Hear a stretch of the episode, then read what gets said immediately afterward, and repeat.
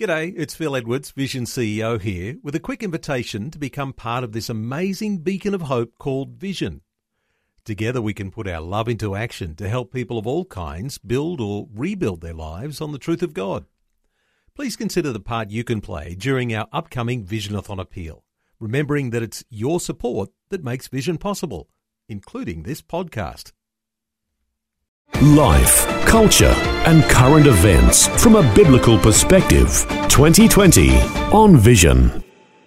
Well, we're back to have another bite at the idea that discipleship leaves something to be desired in each of us individually, and churches may be especially suffering under the lack of a biblical discipleship. There's some challenging times ahead, and being a biblical disciple might take us beyond uh, what the disciple program of our local church might teach us. In other words, our local churches might be teaching us how to be good Baptists, or how to be good Pentecostals, or how to be good Roman Catholics. But what about a biblical foundation? Let's get some insights as we explore discipleship a little more deeply today with Dr. Brian Byrne, whose latest book is called Disciple Beyond Mediocrity. Brian, welcome back to 2020. Thank you, Neil. Brian, what are your thoughts along the idea of rethinking church, rethinking discipleship? Because somehow or other, those biblical foundations have slipped through the cracks along the way. What are your thoughts here?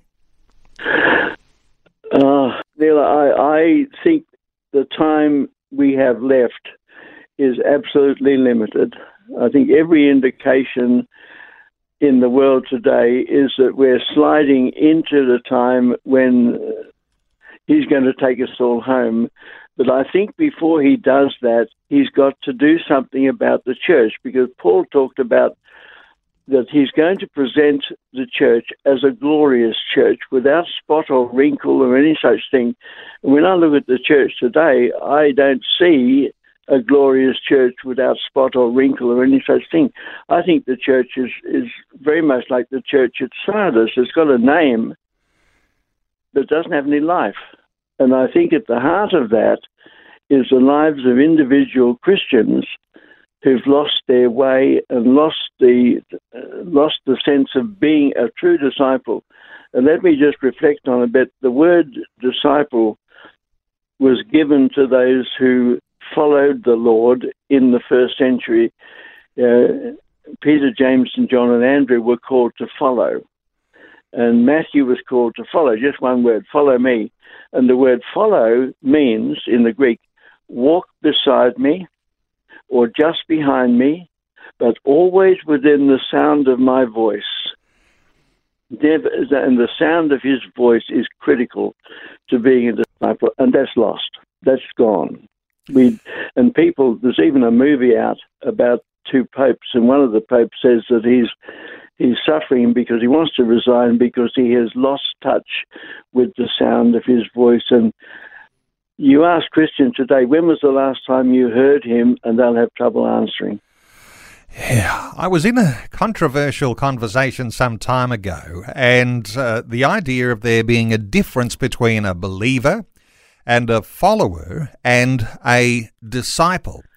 And there is a certain sense in which there's some differences in there. None of that affects whether our status as being saved by grace uh, is affected, but there's a certain sense in there that you, unless you get to that point of discipleship, perhaps you're not going according to the biblical model. What are your thoughts on deepening what you might understand to be a believer and a follower right into this new and biblical foundation of being a disciple of Christ.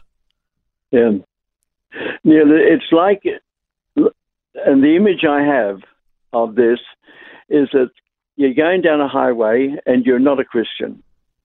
So your attention is directed to a person who's standing over on the right side of the road and he's standing on the steps of a palace a magnificent palace. And so he invites you to come. And you come, you repent, you turn away from the old life, you confess your need of him.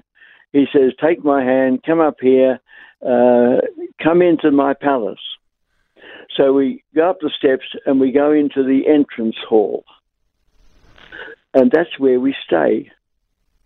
We don't know that behind the entrance hall there are passages and there are doors and there are it's enormous it's incredible. And there's there's one corridor which has seven rooms. Each one is a room to be a disciple. Another one has seven marks of what it means to be a prayer. How do you pray? And there are seven marks to that. And all of this is inside the palace. But the christian he's now a christian he's now saved he's standing in the entrance hall and he hasn't a clue what's what's inside. So he doesn't go anywhere. He doesn't search. He is just he's content to enjoy as far as he's got, which is the status quo. He doesn't go beyond. And there's biblical words which I think are also missing in our search, in our life. One is the Lord's words seek first the kingdom of God, seek and in in Hebrews eleven six, uh, those who come to God must believe that He is, and that He is a rewarder of those who diligently seek Him. And Paul, seek first the kingdom of God. No, that's Jesus. Um, those who come to God must believe that He is, and that He's a rewarder of those who seek Him. So, seeking Him has re- been replaced by being content with the status quo, living in the entry hall and never going beyond it. You outline seven characteristics of being a disciple, and based on the words of Jesus, I'll just quickly go through those denying yourself, taking up your cross, following the Lord, forsaking attachments, abiding in his word, bearing much fruit, and loving one another. So, a wonderful biblical foundation for what it is to be a disciple. And you couple that, as uh, I can hear you saying in talking about the kingdom, uh, this idea of, you know, we understand those kingdom elements, the pearl of great price or the treasure in the field, selling yeah. up everything you have to get a hold of that treasure because that means everything.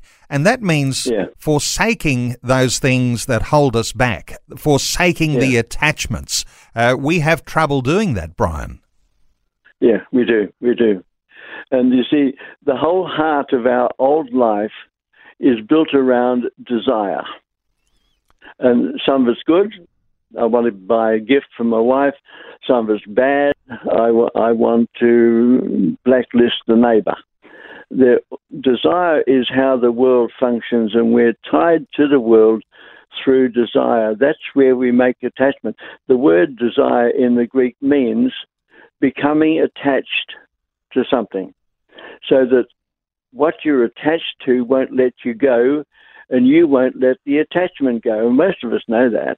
You know, we get a desire to buy a bar of chocolate, and the desire is locked in our minds, and all of our lives are built around that kind of desire. Some of it's good, like worship and prayer, but some of it's bad, some of it's not good. And we are tied into that. And one of the marks of a disciple is that he has learned how not to be attached to anything in the world that the world offers. That's a hard skill. It's a hard skill, and let me ask you about discipleship and whether or not discipleship is contagious. Because we'll often look for role models, and we might have those role models in our local church, but we might have good role models who are demonstrating that idea of forsaking attachments and being a sold out disciple for Christ. Uh, you might also have bad role models, and I suspect that yeah. either good or bad, it's contagious. We catch the mediocrity from those who were are supposed to be role modeling for us, and we don't see that always. No, we don't. We don't. And Paul had something to say about this. He said, "Whatsoever you, you hear me say and see me do, um, let me be a role model for you. In other words, come into a relationship with me because I'm doing, I'm working this out. Come into a relationship with me and learn from me. And Jesus said the same learn from me. Let me be your role model. But that's, that is missing because in most churches, you don't get relationships between the leaders and the individuals. So, in a relationship, I mean close up stuff where you share the, your lives with the other person. Everyone in a church now lives at a distance from everyone else, or tends to. So I think the question of role modeling is is a missing element in our church. And I think leaders, particularly leaders, need to take note of their lives, no matter how they live them. Their lives are models, negatively and positively, for those who observe them. Well, your latest book is called Disciple Beyond Mediocrity. It's the second book in a trilogy. The first one was called Identity the Way of a Disciple. The second one that's just been released recently is Disciple Beyond Mediocrity. And there is a third one. There's one in the pipeline that's coming, and it's targeting leaders and those who serve. Uh, give us some insight into the next one that's coming, Brian. I, I've listened to many leaders, and they more or less, to different degrees, fulfill those three things. Um, a leader has, first of all, to be a disciple. He can't get by simply being not a disciple. He has to be a true disciple. He's got to work close to the Lord, walk beside Him, listen for His voice, and be subject to Him. The second thing a leader has to do, again, is he's got to be a shepherd. And in Isaiah, there are marks of a shepherd uh, marks of leaders in Israel who were not shepherds. But there are marks of a shepherd that we find in the Lord's life. And they are the models for, I believe, everyone who leads. And the other part of it is that a leader has to be a teacher. He has to teach, and it's not just a polite Sunday sermon. That's not teaching, not at all. A teacher is one who knows the relationship with the student, understands him individually, and builds on what is already there and takes the person one step forward. Uh, you don't do it from a pulpit, you do it in a relationship. And that's what Paul said. He said, I have taught you publicly, that's in church, if you like, and from house to house. And this is demanding stand, standard for our leaders today. Well, Brian, you've addressed your own mediocrity and spent many years being a mediocre disciple and that has changed for you. And you've been able to put your thoughts on paper. You've been able to make application. You've been able to get into the biblical foundations of what it is to be a disciple. And so, uh, these three books, a trilogy we're talking about, two of them now out Identity, the Way of a Disciple. The second one that we're talking about largely today is Disciple Beyond Mediocrity. And keep your eye out for the third one coming soon. How do you get a hold of them? Well, the publisher's website is ChristianFaithPublishing.com for any background you might want to know. And you can get these books on Amazon Australia. So wherever you're listening in around Australia, Amazon Australia, both in paperback and in Kindle. Our guest is Dr. Brian Byrne. Brian, thanks so much for the update today on 2020. You're welcome, Neil. Thank you so much. Thanks for taking time to listen to this audio on demand from Vision Christian Media. To find out more about us, go to vision.org.au.